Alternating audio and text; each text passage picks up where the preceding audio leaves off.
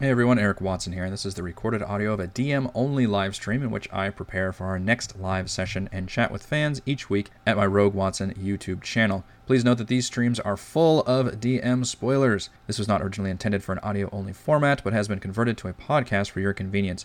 The channel and by extension this podcast are supported by Patreon. If you'd like to support my work, you can do so at patreon.com slash rogue watson. Enjoy the show.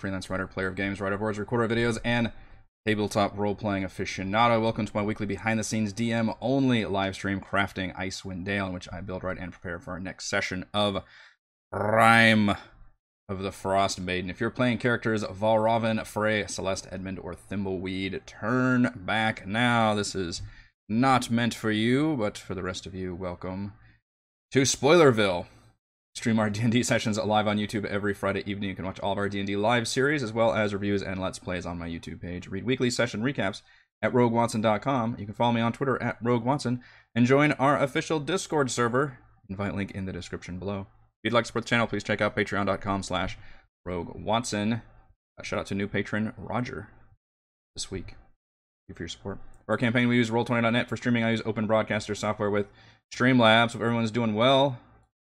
Forgot to tell the social medias that I'm live. I'm live. And we're going to talk about Beautiful Mind still. Which we kind of ended things either at a great place or an awkward place. Uh, I wasn't sure how much of the mind we would get through last time. This is, of course, the crafting for uh, session spot, which I should make that part of my opening spiel, I'm realizing. This is the crafting Icewind Dale for session 5. So, spoilers if you're watching this after the fact for session 5. Um, we got through like 90% of the mine, which is kind of awkward for a session break because now I kind of need the mine to last a whole nother session. um, which means we might need to come up with some more steps for the upcoming boss fight because that's the main thing we haven't done yet for this mine.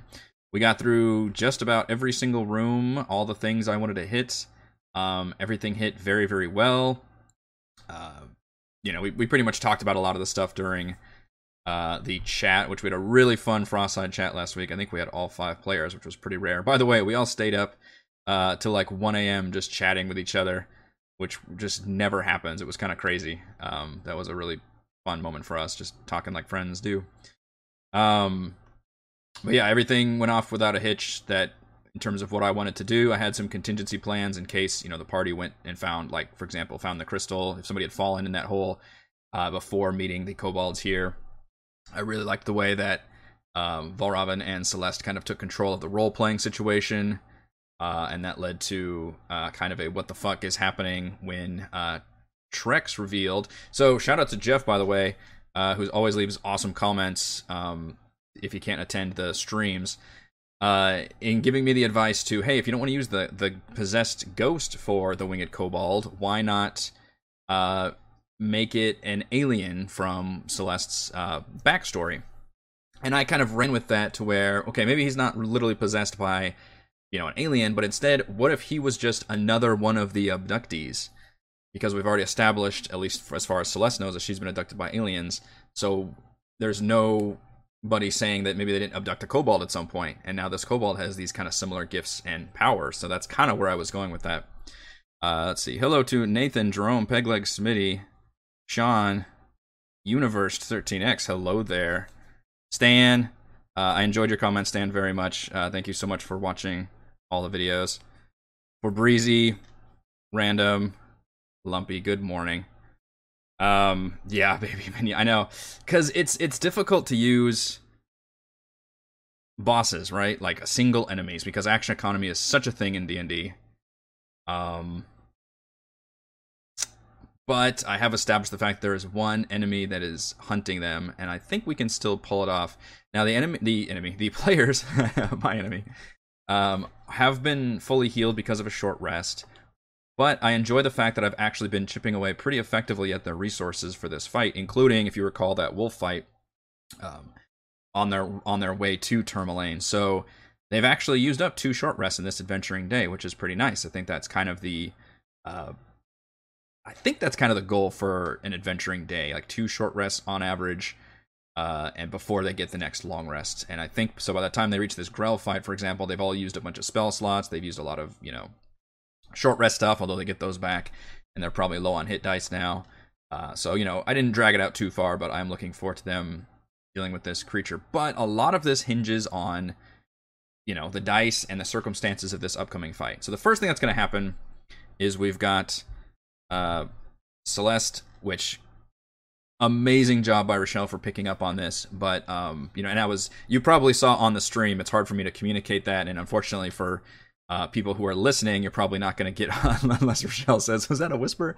Um, because there there will be times due to the players all having secrets, well, I where I will be whispering them via roll 20 which means if you're just listening to this unfortunately you're not going to be able to hear that conversation so you may lose a little bit in context it's the equivalent of me you know passing notes to a player uh, in the in the tabletop setting and in that case I was trying to convey that there was I was teasing the fact that there was something involving Celeste's um, personal secret there, um, and she doesn't even really know what's going on there. Just if she felt kind of a headache and a pull towards this one location, and she immediately picked up like, oh, I'm gonna head off towards there. Which, by the way, notice how when they first met this winged kobold Trex, um, he I had that event kind of happen where both her, where I, I basically told her that hey, you're feeling this pull towards um, M12 down here, basically, which is the, the skull and the psi crystal. And he felt that too, and he immediately responded by using basically the same thing that she has, which is the mind tickle ability, which you can project a psychic cone, and it causes the uh, people within the field to have to roll an intelligence save or be stunned. Um, and I just kind of hand waved the fact that he wasn't going to stun himself there. Um, so it wasn't going to do any damage. It was it was more of a this was not really meant to be a combat encounter unless the players obviously went in guns blazing. Um, but it was more of a, oh, wait, how was he able to do, you know, it was just kind of more asking questions about who is this guy and how is he able to do that. Um, both uh, him and uh, and Celeste end up making the saves. And then instead of even conversing too much, you know, I kind of, kind of picked up on the fact that Celeste is still feeling this, feeling this pull and this tugging sensation, sensation uh, jumped in the bucket and went across the chasm uh, into M12. And then that's felt like a good spot to end that session, which is going to be the Psi Crystal, which weirdly enough in Roll20 is not under magic items. It's actually under. I believe I have to click it from a hyperlink. But it is a magic item. And again, I, I mentioned in a couple earlier crafting episodes that I would like to, av- uh, um, in general, reward the players with one cool magic item per quest, at least one, which is why I added that lantern uh, to the Foaming Mugs quest. The Psi Crystal is already here. I just wanted to make sure the players found it. Um, so I want to make sure that every area the players do, everything, every quest involves somebody getting something cool. And I don't count like potions or scrolls in that or, you know, magic ammunition. All that stuff should be found in the dungeon. But I mean, at least one cool item. I mean, I, I guess I don't know what the player's reaction to it will be, but hopefully it, you know, will be nice for them. But my goal will be to reward them with something neat. It doesn't have to be like, you know, a plus one weapon or something. But, uh, the Psi Crystal, uh, which is here. And again, I don't think this is in Roll20 for some reason as a magic item. But this has some neat rules, and it actually would make sense of why it would be a specific thing for Celeste. It's a bummer that her character doesn't have a very good intelligence score uh, because it scales off that, but it gives you straight up telepathy, um, where you can communicate mentally with another creature within a specified range. Uh, with anybody who, even as long as they don't understand your uh, messages and you can send and receive messages, which is pretty huge. So I, I will love to see how that unlocks um, more of her role playing skills as being increasingly kind of the face along with Valravn for this party, which has been really, really fun to see. Uh, and she even mentioned how much uh, more she's enjoying this character versus uh, other characters in the past. And that's always an interesting thing with our group. You know, we played so long. Obviously, I know my players very, very well. Um, but it, it's never a question of, or it's always a question of how are they going to respond to these characters? How are they going to role play these characters? And sometimes they, the players themselves, enjoy the characters more than others. And for sure, I think we're seeing Rochelle's favorite character she's played um, so far, and it's been really fun to uh, respond to that as a DM. So, uh, granting telepathy, it does require attunement. Um, I even thought about doing a thing where like it maybe embeds itself in your forehead or something, but maybe that's a little too uh, forward of me, a little too gruesome. Um, but I figured it's if you're just holding it, maybe, or maybe it could go like the palm of your hand. I just feel like it should do something where it's just like a part of you rather than you have to like hold this crystal. Uh, but it produces light, um, and it scales off your telepathy. So what's interesting here is that she's only got intelligence of 11, but if she decides to up her intelligence later, she doubles the range of her telepathy and increases her uh, light radius, which would be kind of cool. So thought about even adding like a plus one to intelligence, but that might be too much for this item. I think just giving you an uh, telepathy uh, out to a certain range and then light intensity. But I think it's really cool the way it scales off your intelligence. That's really neat. I would love if more items scaled off of that because that also means you have a chance of unlocking better uh, or, or, upgrading your abilities. Uh, you know, through ability score improvements or things. So, like, if as I, as I said, she has an 11 intelligence. If she ups it by one due to a future ASI, then doubles the range of your telepathy, which is pretty awesome. Just subbed to the Patreon. Would love to watch this. My group and I are currently playing Icewind Dale, so don't want to stay long. awesome. Um, thank you, obviously, for uh, I guess Roger is that you. it's hard. It's always hard for me because folks a lot of times have a different name in their Patreon, they have a different YouTube name, and they often have a different Discord name. And it can take me an embarrassingly long time to figure out to like match people from who are you on versus various things. I don't automatically know all that information. So yeah, if if anytime you're like, oh by the way, it's so and so, then please do that because I I do not have telepathy, digital telepathy. I don't usually automatically know these things. I too love scaling items. Very cool. Uh, maybe gives a booster enter based on whiz. Uh, I I mean I thought about that. I thought about gosh, if I even just gave this a plus one, uh, intelligence, then suddenly that makes this item way more attractive because it would automatically give her that boost. So I did think about doing that. Right now, she is at an 11. But if you look at this, you know, at, at the players at level 4, maybe she wants to take the ASI that ups two stats by one. You know, that would be really useful for her. Or she could just do that and take a feat. So yeah, I'll ask. I'll ask all of you if you think I should add a, plus one intelligence onto this item, or if that's too strong for an early level uh, item. But I think this would be a, a, really cool. Like this is one of those magic items that I hope becomes like a signature part of the character because you're getting this so early and instantly suddenly being able being able to communicate with people with telepathy is a huge thing that characters don't usually are able to do. So I'm really looking forward to her getting this, and that will be a part of. Uh, grabbing this item. Now, I think she would have to wait until the next short rest to actually attune to it. So, yeah, I think.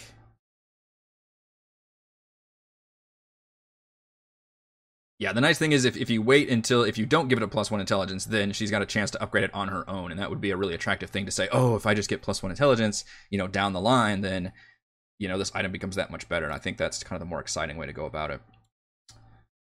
So she will get that. There's not any kind of trap or anything there. Um, which, you know, I throw a bunch of traps at the players. I don't really plan on putting any more in there. Uh, and area M13 is just another empty area with geodes, which I think there's three of these. There's M13, M8, and M2, where they just walk into a room and it's just basically empty with a chance to grab some geodes if they want to grab a mine pick and chip it out, which nobody seemed like they were interested in doing that, which fair enough. You're adventurers. You don't have to stop and do that. I feel like in a video game, it would be like you walk up, you press the interact button, and your character like it's like a loot table basically, and you just grab some gems. Um, but in D and D, it's like it can be a little more fiddly. So what happens now is all that's left in this dungeon. I mean, a I guess there's some more social scenes with the kobolds. You can, which I do have written out that you know the um the kobolds have been hunted, you know, are being hunted by this creature. Um, and as I mentioned, the winged kobold Trex was abducted by aliens similar to Celeste. Uh, and that's why he was given increased intelligence, some psychic abilities, and he decided, okay, instead of trying to live in these meager conditions, um, actually, you know what I decided is that he was being pulled. Maybe he was nearby. You know, he was already looking for a safe place for his kobolds because again, he got increased intelligence, and he's thinking, okay, maybe we'll we'll get a you know a nice cave to live in instead of being out in the tundra where the fuck kobolds were living.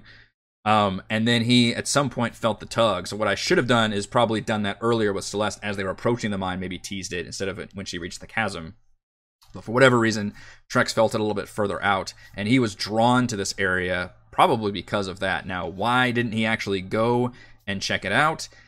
Probably just because he was too afraid. Like it was pulling him there, and he was both getting as close as he could, but then he got really scared. Maybe he even saw the skull and then ran away and has been cowering, and then around the same time they've been hunted by these monsters. So, for whatever reason, he made it this far, but didn't make it enough far enough to actually grab the crystal himself. Um, because it's it's uh, tied in some ways. It's the same. It's it's from a what is it? Crystallized emotions or thoughts of a mind flayer or something, which is the beings that uh, are abducting people. Uh, although that one I think just came from the Underdark. The ones that abducted are flying around or were flying around the Ascendant. So that's basically his backstory. He was just kind of drawn here. I mean, yes, he was looking for shelter. He was drawn here specifically by the Psi Crystal. And then the players can choose, like, well, you know, you guys can't stay in here, or you can stay, we'll work with the miners. I expect because based heavily on the way Valravn and Celeste handle this social encounter, that uh, they will solve this quest diplomatically, which I will probably include when they're leaving the mine. Maybe a, a neat little scene where like there's a bunch of miners with pitchforks, and maybe Speaker Maschu is like trying to talk them down and said, "Look, there's a you know, we've got this new group of marshals and they're handling the situation. And then, you know, I, I, can picture the players coming out with the kobolds, and there's basically this tense situation where the miners are like, "What the fuck? Like, you need to kill, kill these guys and get rid of them." You know, they're just kind of pretty mad about the whole situation, or just get rid of them. You know, evict them, and then the players can help diffuse it. Basically, turn it into another social encounter of which just you know give them a chance to role play and do all that. So that's probably things that I will add uh, at the end of this session. Now, what we can mainly plan on for this episode of crafting is how to handle the Grell boss fight here. Because that is going to be the signature fight of this dungeon. I would like it to be scary and cool. But how do we do that? if we want to keep on with the horror slasher theme of there is something out there hunting the players, then y- you would rely on them to split up. Because that's what happens in slashers, right? People split up, they get hunted down. I cannot force the players to split up. Or can I? what I can do, uh, given information from the kobolds, their limited information, is say that they have this thing seems to only hunt them down when they are either one or two people, uh, one or two kobolds. Kobolds people. I guess they're humanoids. Um, and that could give a clue to the players. Now, the players could take the information and be like, all right, well, let's, you know, put somebody out in one room and then let's stake that room out and then take the jump on them, you know, use that person as bait. They could do that. They could search, you know, multiple rooms. They could, I don't know how much they'll deal with that. But that's kind of what I would encourage for the players, given that information. Because if you noticed, the players last session did explore M8, while Celeste and Valravn were in M9, which was the processing room where they found the uh, injured Kobold Smol and had a fun scene with them. The other three actually went north and just checked out this kind of opening to the chasm and, and saw nothing there. Because the Grell is just in my DM proverbial bag of holding. It's wherever I want it to be. It's wherever you need me to be, baby. It's, you know, going up and down this vertical shaft. Um, its whole thing is that super good at stealth. It can fly. Like it's just a great, cool creature to use as a as a hunter. So obviously it was there and it was not there, if you know what I mean. Like had had one person wandered into this room during this whole situation, maybe I would have used the Grell to attack them. I'm not 100% sure. Had two people wandered in the room, uh, maybe I would have had the Grell attack them. But when we had three people, I was like, we're not going to do it. We're not going to unleash the Grell here. And I was kind of hoping the Grell would be the final thing anyway, and I was wanting to, to, to do that Kobold social scene first um, before that. But I would love for the players to just plan this out and be like, okay, based on the, what we know about this creature, you know, let's put all the clues together and let's figure out how we can try to draw it in and give ourselves the most advantage that we can. Because I want to reward that if they do that. I want to reward any kind of planning or tactics or preparations that they have. With the caveat that the Grell is still going to appear and spawn wherever the hell I want it to. and it's a fairly intelligent monster from what I recall. I have a grab Celeste and let them hear a Psychic Scream. So the, yeah, the other thing is I could unleash it right now. Intelligence of 12, which means it's literally more intelligent than some party members. and more wise. It's a pretty neat little creature. Uh, so yeah, the party is kind of split up right now, so I could do that. But are they really that split up? Like attacking them near the vertical shaft would be amazing because that would add a huge amount of tension to the fight. But you have to recall, if it drops somebody, they're basically donezo. Like they just fall down into the underdark hundreds of feet you could say, okay, roll me a dex check, and at some point you're clinging to the wall or something. But I mean, that that character just goes away. So you want to be able to create that tension, that life or death chance, without actually worrying about doing that to the players. And the way you do that is by not attacking them on level three.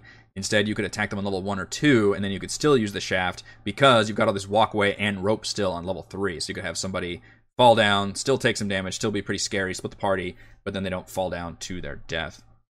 Had a giant spider in their web like 100 feet down the chasm. yeah, that could be interesting. 5e and horror usually don't go together, but also comes down to the group. I mean, I, you know, I've reviewed quite a number of horror modules, and they seem to do a pretty good job of that, but yes, a lot of that requires the players to kind of be on board with it. If the players are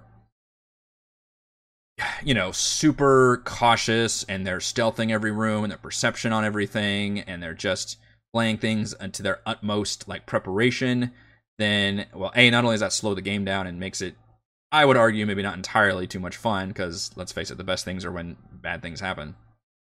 But that could diffuse a lot of the horror and, and tense situations, because a lot of horror works because the on-screen people are so fucking stupid, right? like that's kind of the the buy-in that we have as the viewer and that could be frustrating too to some degree and obviously that was a big part that plagued a lot of slashers especially as people just made terrible decisions and that's usually because they were young people you know they were teens and they were just panicked um, but it can be pretty funny when players can kind of role play that up and it requires a lot of buy-in for the players themselves to kind of uh, add into that horror element and like i said i'm not trying to be too like super horrific about it, but I do like the idea of this monster in the dark uh, of this cave that can basically really go anywhere and have, because of the unique design of this dungeon that's got that vertical shaft, um, where it can really get a, get around. And I believe it's got yeah a plus six stealth. Nobody has a passive perception of 16 or higher. If somebody, if I if I were to put the Grell in a room and somebody were to roll good enough perception, they could see it. But again, the Grell is in my proverbial DM bag of holding, where it's anywhere I want it to be. So it really just depends, and nothing would diffuse the hunting thing more than if the players saw it first. So at the one point, I'm okay with the players setting up, you know, some kind of interesting ambush or stakeout where they maybe put like one of the players, you know, in a, in a position, and then that Grell can come attack them. But then the players all have to roll their stealth checks, and Grell's got a plus four perception. So what happens if the Grell sees other players? Would it just back off and say this isn't going to work? So I could get a really interesting thing, and I'm I'm hoping we can make this as um, as tense and exciting as possible without it being a big thing of like, oh, I guess the Grell's not coming. Let's try something else, you know. And it's it's always hard to to tell how that's going to work. The giant spider in the web is is not a bad idea though. But even still, 100 feet down, I mean, the 10d6 would absolutely kill somebody, right? I mean, it would uh, incapacitate them for sure. Yeah, I just rolled 40 damage. Um, that would um, that alone, if they take that damage, I think would instantly knock them out. And I think our rule is that you don't get to instantly KO'd if you take your reverse max damage. Instead, you automatically gain a death save. I think is our house rule. I'd have to put that web like 30 or 40 feet down.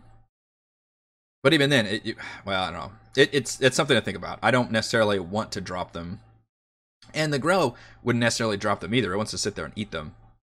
Um, what it could do is grab somebody and fly the fuck away. It's actually not that fast. It's only a 30 feet hover, um, so players could take pot shots out at it. At it, but at some point it could fly to a different level, for example, and keep attacking that person uh, and split the party, which would be really scary and cool. So this is a tough one to plan because so much of this I am leaving up to the players in terms of what kind of plan they want to make. And I one of the coolest things about being a DM is sitting back, you know, leaning back in your chair and just listening to your players talk. And I think you've done a really good job as a DM if you if your players are just talking about something, whether it's a role playing scene or a decision they have to make or a battle that just happened or something um, when you can just sit back and listen to them talk for a while uh, that's a really cool moment and i'm hoping that that happens here where they can discuss i mean i guess i've got npcs here so they could still interact with me in terms of the, asking the kobolds questions um, but I would love for them to be able to prep something cool. I don't know what it is. Um, if that's either the best thing to do would be if they literally bought into the horror thing and said, okay, let's all split up, let's all go into different rooms. And then as a DM, I can be like, okay, what's the most interesting play here? What's the most interesting room to attack them in? Um, whom do I uh, target first? You know, how does this fight happen? And I'm gonna have to decide all of this on the fly because I'm not gonna know. Um, as I mentioned, the Grell is intelligent enough where it would not attack, I think, more than two people. I think that's my rule for the Grell. Is if it's if it senses, if it perceives more than two people in an area, it's not gonna fuck around with that. If there are only two people and it's an advantageous spot for the Grell, for example, one of these places, and I would imagine it would stick near the, the vertical shaft because it, it probably is not smart enough to get caught in a tunnel. So that's the other thing is it might have that cool predator moment where they're like, you know, come here, come kill me, you know, where it's uh, he's trying to lure him into a more advantageous spot uh, or a trap or something. And I don't think the Grell would fall for that. So I think it would um, probably back off and stay most likely anywhere in the shaft is fair game for the Grell to fight. So that would be, I guess they're not technically given rooms here, are they? Is M10 level three maybe, and then uh, I guess level two doesn't actually have one. It's just M8. Obviously, is the is supposedly the quote unquote Grell layer, but for me, the main thing I'm modifying for this boss fight is the Grell does not have a layer, if that makes sense. It is just free floating around this dungeon, and it can attack wherever, and that's what's going to add to the horror and tension of it. But for level two, like it's not going to be lured into any of these tunnels because that just ruins the Grell's chance of escaping and doing a lot of its cool stuff. So in level two, it will stick to M8 and you know, obviously it has quick access to the shaft and it's higher up, so it can technically fly up to the ceiling and force people to do ranged attacks. Level three is a great one because it could attack, you know, anywhere along this walkway or the shaft or basically any of these spots. Um, these kobolds are actually probably in a terrible spot, but again, the kobolds are probably starting to figure out like anytime we send out one or two kobolds, like one or two of them get killed, so we need to try to stick stick together. And then level one, um, pretty much anyway, uh, again, anywhere in the shaft area. How many jokes can we make about the shaft area? One of my PCs got thrown down the hole by a kobold. Oh no. Kobold had minus two athletics and the rogue had its plus eight to acrobatics and still failed. So is that just a death then? You just killed somebody by like kobold throwing them down the shaft? Because that's pretty nuts. It's interesting how some groups just straight up fought the kobold. I guess I could have made the kobolds a lot more aggressive, but uh, to me it was more interesting as a social encounter. But then I, you know, ratcheted up the, the giant rats as a combat fight, and obviously the Grell will certainly be a co- uh, combat fight as well. I, yeah, I could nerf the damage with the web, maybe half damage or something. the question is there, is there a giant spider down there, though? The Psi Crystal handout is in the Appendix D magic items. Oh, I just miss it. Appendix D magic items. What section was I looking at? Where it's not there in the general magic items. Yeah, it's not in this section. I mean, it exists. I mean, you saw me pull it up on the Roll20 thing, so it exists in here. For some reason, Roll20 just didn't add it to uh, this actual magic items list, which it should be. I'm not sure. It has to exist as a handout then somewhere. Maybe I need to move it in there. Because then I could actually give it as a proper handout, but unfortunately these are all... So it got stuck somewhere in these monster handouts or something. Which there is a cool uh, art handout I can give which is where is it? I think it's called Monster in the Mine or something. Yeah, this one. That's a cool picture of a Grell just grabbing somebody in the darkness. It's a very uh, what do they call that? Like a Gygaxian creature, just like a really weird, monstrous aberration. You're considering putting the Grell in Empathy 13, or is that too early to include it for tomorrow's game? Um, probably too early because I think you know pacing is certainly a thing, and right now is the um it, it, would be weird to do a monster attack right now because we're still we're still doing a, a big scene with Celeste and the uh, Psi Crystal. You know the Kobolds. Are, the problem is if I do the Grell right now, the players and the Kobolds immediately all rally and just destroy the shit out of that Grell. Like it's just this doesn't split the party nearly enough. Um, and I'm really hoping we can get through obviously Celeste Crystal thing. We'll talk some more with the Kobolds and their social scene, and then the players can decide okay, this quest technically isn't completed while this monster is still roaming around and killing everybody. Um, so, and in fact, if they try to, I mean, if they all stick together as a group and they wander around this dungeon, they will not see the Grell.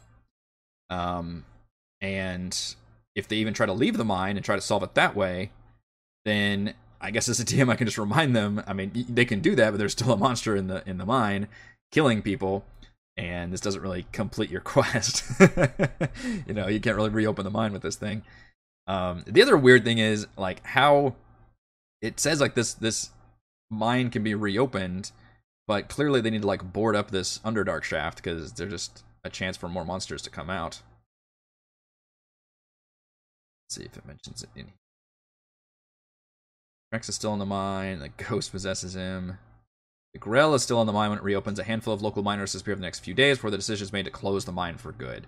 So, yeah, there's basically you kind of, which I don't think my players would try to leave without dealing with that threat anyway.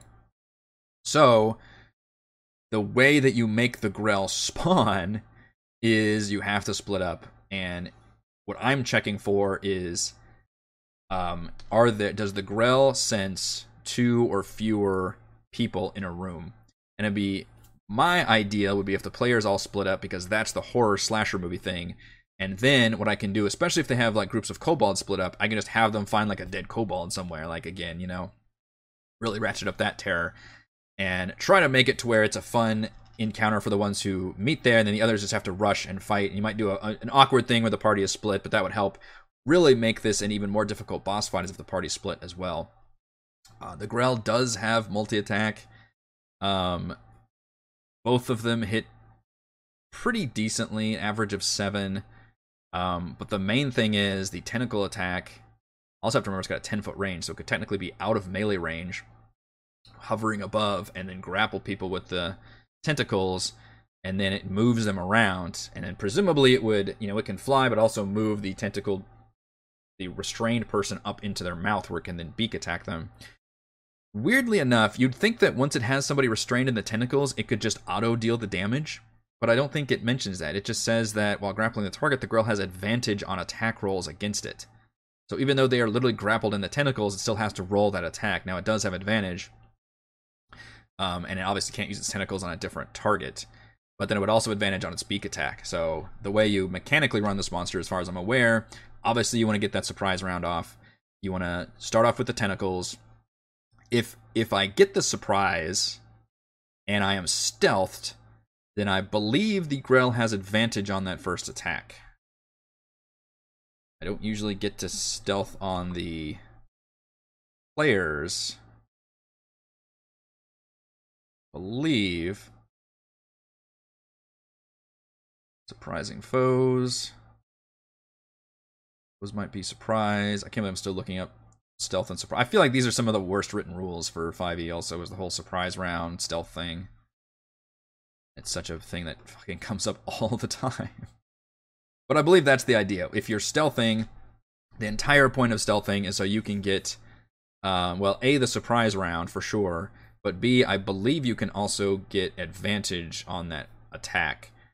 And then uh, if if the tentacle attack hits, they do get a chance to make a con save.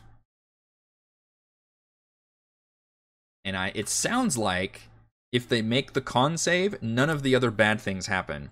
If they fail the con save, they are poisoned, paralyzed, grappled, and restrained. It's just super fucking bad news. It's all kinds of bad news. You have disadvantage on everything, and everything has advantage on you, basically. But if you make the con save, I think you only take the damage.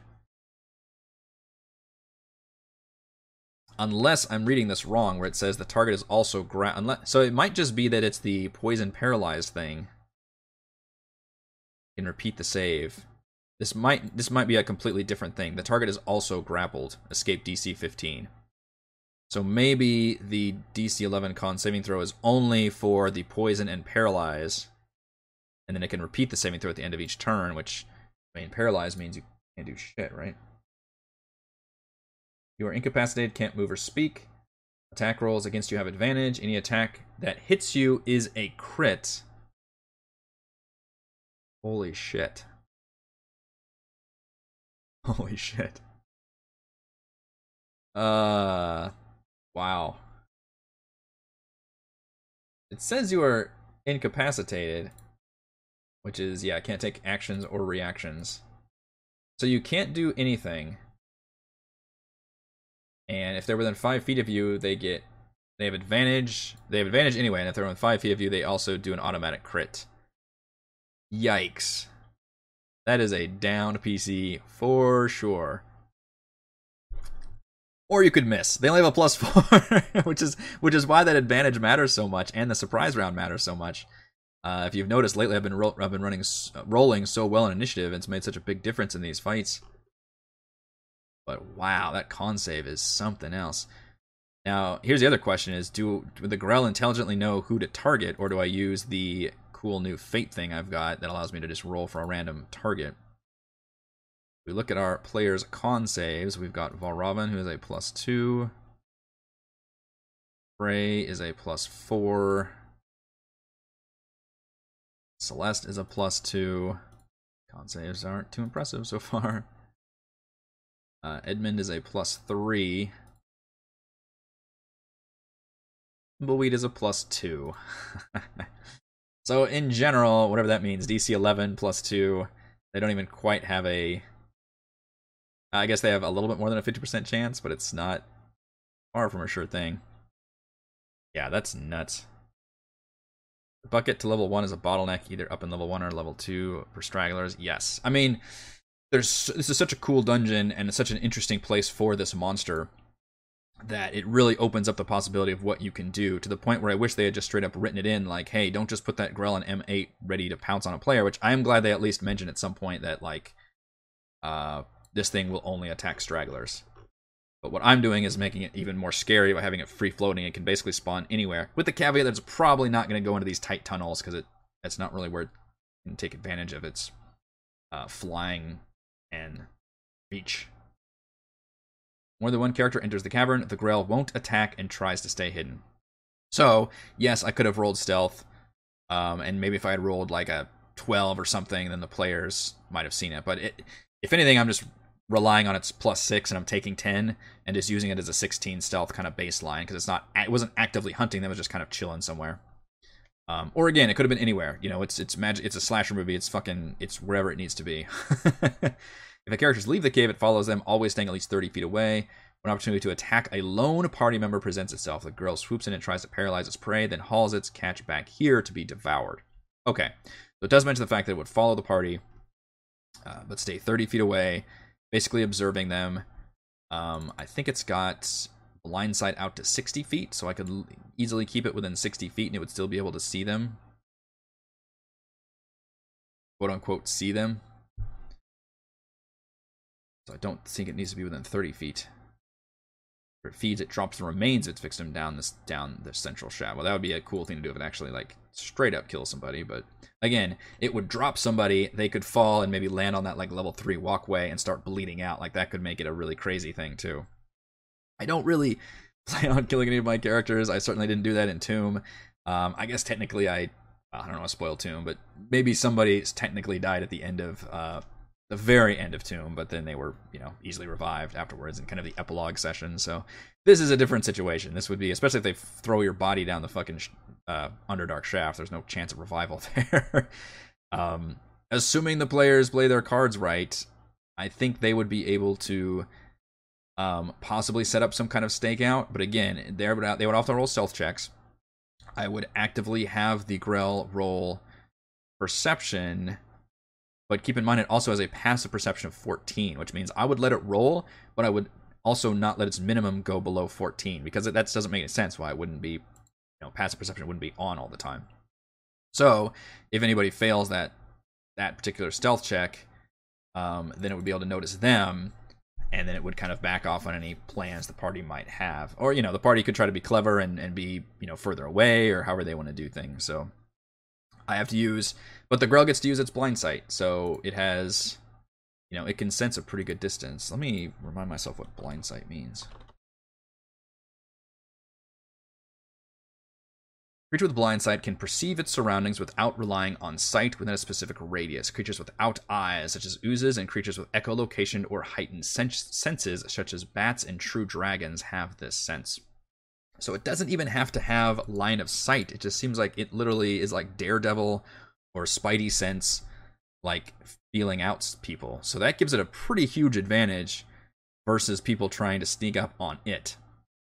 So it is going to be very true. I mean, the party may try and plan as best as they can, but they don't know that this particular creature happens to be very good at sensing them out, which is why it wouldn't expose itself. And it's intelligent enough not to do that. And, you know, I get a lot of comments on YouTube about how I didn't play some fight you know, to the best of the uh, creature's abilities, and a lot of those are very fair comments. I'm typically not the best uh, tactically minded when it comes to enemies. Uh, but in a lot of cases, I'm also playing enemies that are not that intelligent. I'm playing, you know, a bunch of goblins or, you know, ghouls or skeletons or things that are literally mindless or beasts. Um, this is not the case for this fight. Yes, this thing is an, a monstrous creature, but it is intelligent, and I'm going to play it as such. It is hunting down. It knows not to get into traps or overextend itself in situations hopefully we can make that an entertaining battle. Um, I did roll hit points, I believe, last week and came up with exactly average, so it is just going to straight up have 55 hit points. Armor class of 12 is not that good, um, but the players have to be able to even attack it in the first place, and keep in mind it's going to be trying to hover out of reach as much as it can. So that would rely on the players doing a lot of range damage. Now, um, you know, Thimbleweed's a ranger, so he's got his bow. Edmund's got Magic Stone as a cantrip. But that really limits what Celeste and Frey can do, the two melee fighters, in terms of their ranged capabilities. I'm pretty sure. Does even Frey even have? Frey can um, huck some javelins, which she's actually pretty strong at that. And then Celeste. Ranged attacks? I don't think she's got any ranged attacks at all. So that's a, a pretty big limiting factor on what the PCs can do. Valravn, I guess, could use Vicious Mockery. that's kind of what he's been doing. Is he? I think he's out of spells also, which is kind of delicious. Yeah. Doesn't have Dissonant Whispers or Hideous Laughter, or any of those. He's had to sp- spend them all on Healing Words. Although I think Edmund still has most of his spells. And yes, and Roll20 is very helpful being able to instantly pull up your characters uh, sheets. Which, by the way, I have added for platinum patrons. Um, I have done the work of filling in PDF versions of these character sheets in the folders that you already have access to. Uh, and I plan on updating them as my players level. So you will be able to reference their character sheets. I'm going to keep up with spells and try to keep up with their inventory, but I'm not going to add a bunch of like, you know, torches and rations. I'm going to keep up with like just the important stuff like the magic items or potions and things. But I will keep up with those uh, sheets um, as they are at the beginning of each uh, level. So it won't be like you know session to session. I'm going to keep up with like you know spell slots and things like that. But that way you'll be able to reference their sheets and, and kind of see their character evolution over time. And there will be separate folders and uh, uh PDF character sheet versions for each of these characters. And that's kind of a cool idea, I thought. And I, I made it for Platinum patrons just because they already have access to all the notes. So that was the easiest thing. Just uh, add another folder in there. But I thought that'd be a fun little addition to have.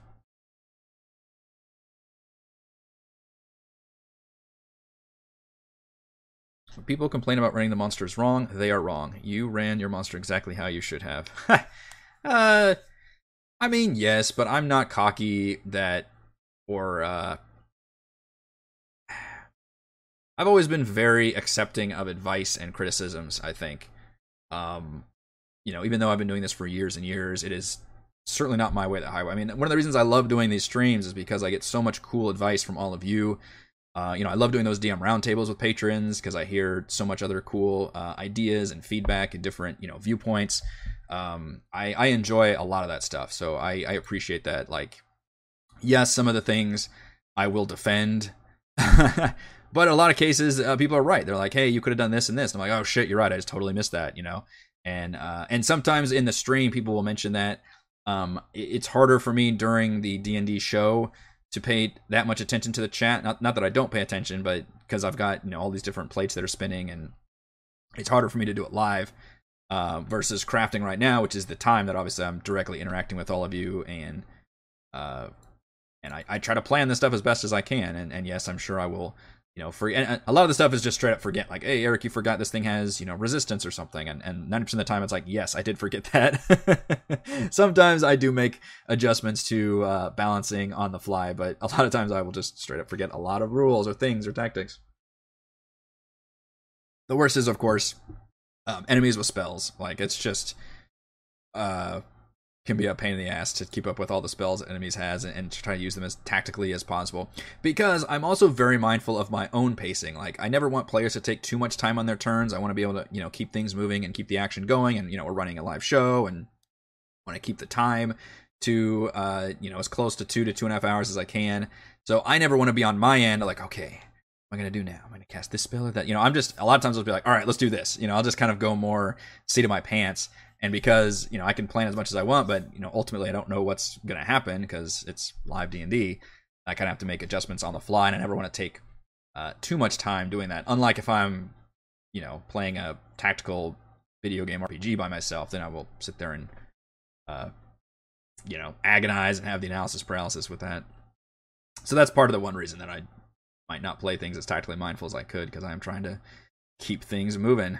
That's exactly where he intends to be. Exactly. Could use the kobolds to give the information about possible multiple locations where the monster might be to break the party up. Yeah, I mean, obviously the biggest thing is the party will know that M8 was the location of one of the monster attacks. Like that is something that Small will be able to confirm. That's where the blood trail certainly points to. They can use that as their stakeout location. That would be totally fine. Um, what they can do is they can be like, all right, well, let's have you know, one person here, and then we'll all wait over here, like ready for that, you know, monster to come in and, and, and get at them. Um, and what I'm saying is, this thing's got 60 feet blind sense. Does blind sense go through walls? How does blind sight really work? Blind Siga. Type it out here. They don't have tremor sense, which I think is a different thing.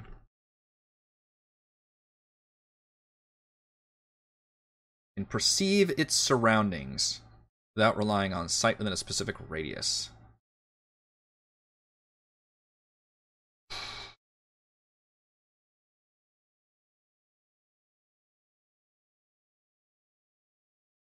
So, finds a maximum range of its perception. The idea is it, the one weakness is it's completely blind outside of that radius. So technically, if you make it without, you know, 60 feet away, it can't sense you at all.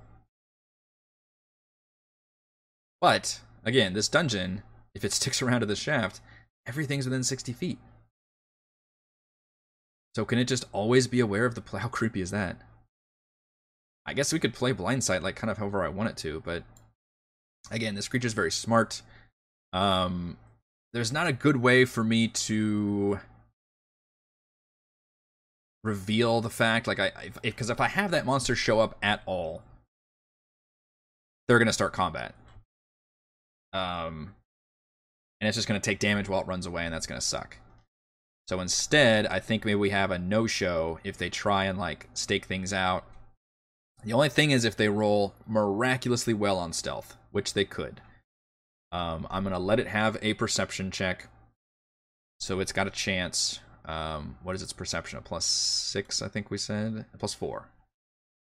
Because past perception is 14. So automatically, if anybody rolls lower than a 14, uh, or maybe it includes 14, then it will notice them. Let's give a few random rolls here. So I end up rolling pretty bad here. In, four times, I only rolled above 14 once, and that was a 21. That's pretty much going to see everybody. All these other times, I would just take that 14 as its perception roll, basically. And it's possible the party rolls pretty well on stealth, but I would require anybody who's doing the stakeout part would have to roll stealth. We look at everybody's stealth scores and see what the odds of that are. You could also turn it into a group check, but I think I would have each individual person roll stealth. And then that way, if the monster senses, again, anywhere more than two people, it would not attack and back off. Let's see. Stealth for Valravn is plus three. Stealth for Frey is plus two. Stealth for Celeste is plus three. Everybody's got kind of decent dex scores, don't they? Despite always rolling bad for initiative. Edmund is plus two. Everybody's kind of above average on stealth. On stealth. Then we just plus six. He's the only one that's actually the stealthy one. Makes sense because he's the ranger. Do that. Not very cunning. No, that's true. 11 whiz, yeah. That is true, but I'm I'm gonna play it. As, I mean, 11 is still better than the average human being, though. The average human is 10 across the board. So it, it is kind of slightly more cunning than the average human. So I, I don't really want to play this thing as as being able to fall into these traps, and it would at least know enough again not to um, attack groups of more. And technically, I could even be more strict and say, okay, if it sees anywhere more than one person, it won't attack. But my thing is, okay, if it'll see two, it would probably maybe even move into attack because it would be pre- pretty confident, at least until they start fighting it. Unfortunately, like yes once i start fighting it the best thing for me to do might be to um, once i grab somebody is just disengage run away and maybe try to split the party further which could be interesting. Usually that's a bad thing to do in in d&d because you've only got so many attacks with a monster you know you, you assume you're going to go down in two or three rounds. You don't want to use one of those potential attacks as a disengage. But in this case that could be interesting especially if he's right at the edge because you could you know once he's if he has somebody grappled you could disengage and go 30 feet you know up into the next level. Actually 30 feet would be two levels wouldn't it? And then you could keep attack you know you could wait another round for the other players to all have to decide oh shit what do we do? Do we sit there and try to shoot it or do we run around to try to go up? And meanwhile in the next round it's going to be still chomping on the person that's got grappled. So a lot of it depends on i really want to unleash the surprise round tentacle attack on somebody um, I'm really hoping they don't just send a kobold out there to be the bait because that would be um, disappointing as well. If I can't attack one of the players, um, that would require a pretty damn good persuasion check to be able to convince them to uh, put themselves in harm's way like that. A really good persuasion check. Um, the kobolds would be willing to help them, but that would also take another persuasion check to just, hey, can you help us fight this thing? In which case, um, don't know if they have very good ways of fighting it. They're given javelins, but they have a plus zero. Yeah, with a really bad chance. I don't even know why they have javelins. This one, kobold Stat Block, is weird. Is that the same one I'm using for this one? Okay. I think I added their slings, because a sling makes like a normal attack. Plus four, an average of four damage. Or they could just throw daggers at it. Um, ideally like yes you can use the kobolds if you want if you use a good persuasion check and you've got good tactics but a the kobolds are technically not hostile to you but they would need pretty damn good convincing to put their lives on the line because right now they are aware of this monster and they are terrified of it. Like small will straight up be like fuck no i almost killed died to that thing and this thing will easily kill kobolds in a single swipe. So um, i'm hoping the players will just say like okay you stand tight we'll go take care of this but i'm not going to necessarily deny them the ability to do that that's true. So that's Mind Tickle could stun it. Um, yeah, that's very true. Uh, I think how does that stun work?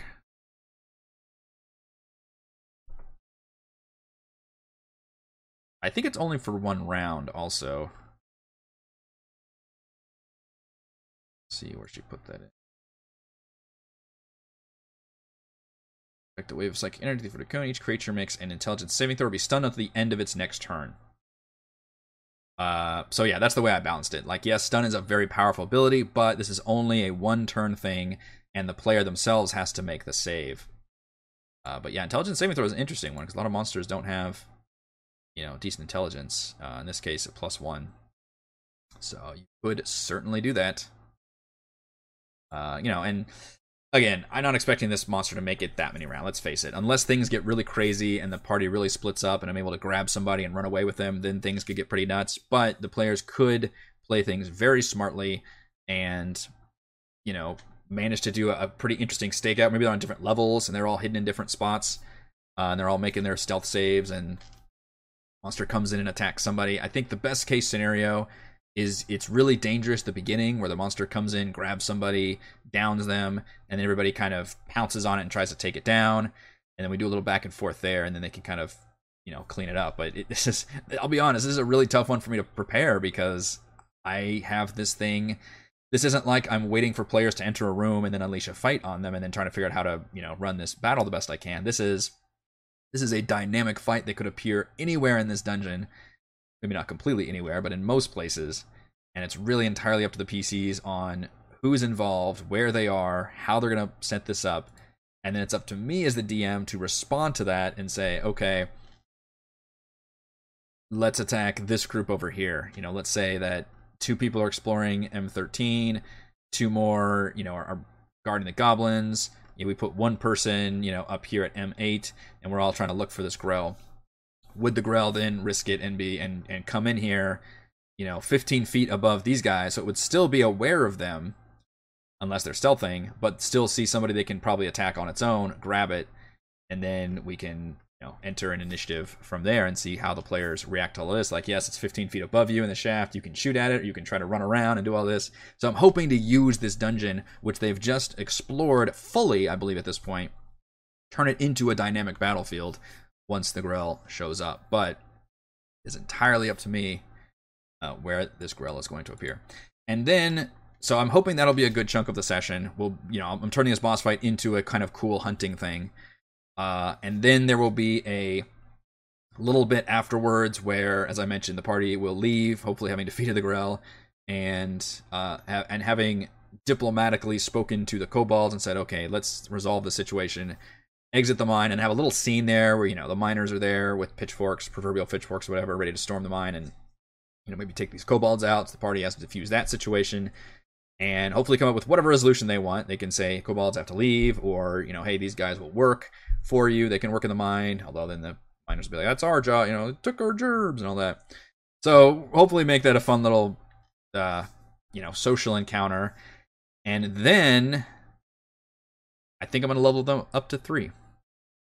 I think that'll be good timing. You know, we've spent uh, three sessions in this mission.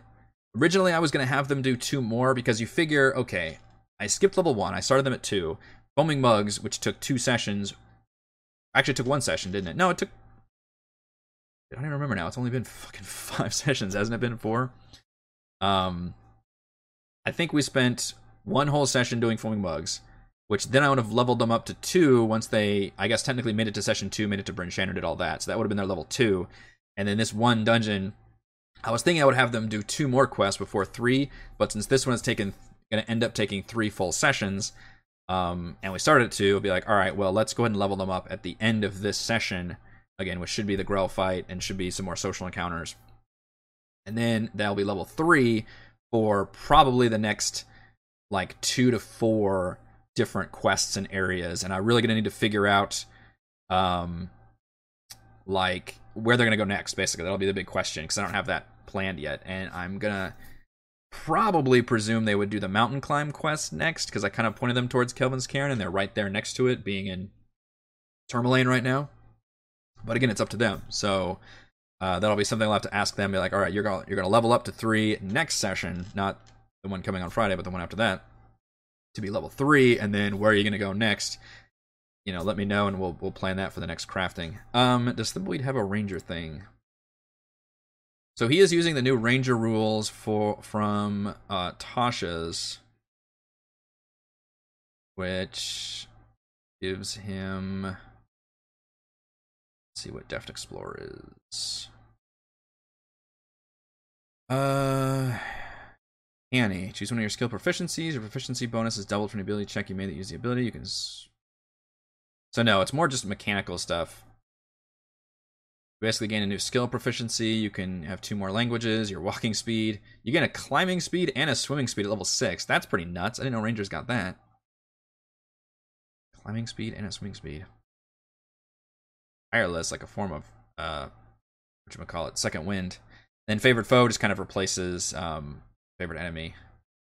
Just kind of works better. So no, I don't think he has a specific ranger tracking ability. He does not have that bullshit like I can seek out, you know, monsters within a 10 mile radius or something. That one's dumb. So yeah, I think that'll be the plan for uh next session as we're looking at it now is uh me trying to figure out you know how best to execute this Grell boss fight and it's going to be a whole lot of um you know uh not ad-libbing but saying trying to figure out in the moment where where it's going to happen, but it will happen next week. That'll be the marquee event, and I think it'll be a good mix of once again exploration, exploration, social, and role playing. Which so far I've been really satisfied with the way that this dungeon was designed, albeit with some you know modifications and uh, changes from me. So I think that will do it for this week's crafting Icewind Dale. Uh, thank you all for joining me. If you enjoy the content, please check out patreon.com slash Rogue Watson. Shoutouts to Platinum patrons Joe, Will, Ty Dancer, Manuel, Wizard, Princess, Christopher, Thomas, Captain Mike, Adam, Aiden, Instant Lose, Smog, and Roger. Gold patrons RPG Papercrafts, Charming Grenade, Pretty Boy, and Yuma, Marcos Dade Vicente, Gilberto, Dead Lizard, Lion, Sam, Ross, Limpius Buds, Jerome, Fatboy 619, Sclenny Nick, Farney McButterpants, Blood, Angel, Veronis, Baboon, Baboon, Sean, AK, Cert, 2B, Nathan, and Fast Like a Tortoise. I will see you all for D&D. All right. thank you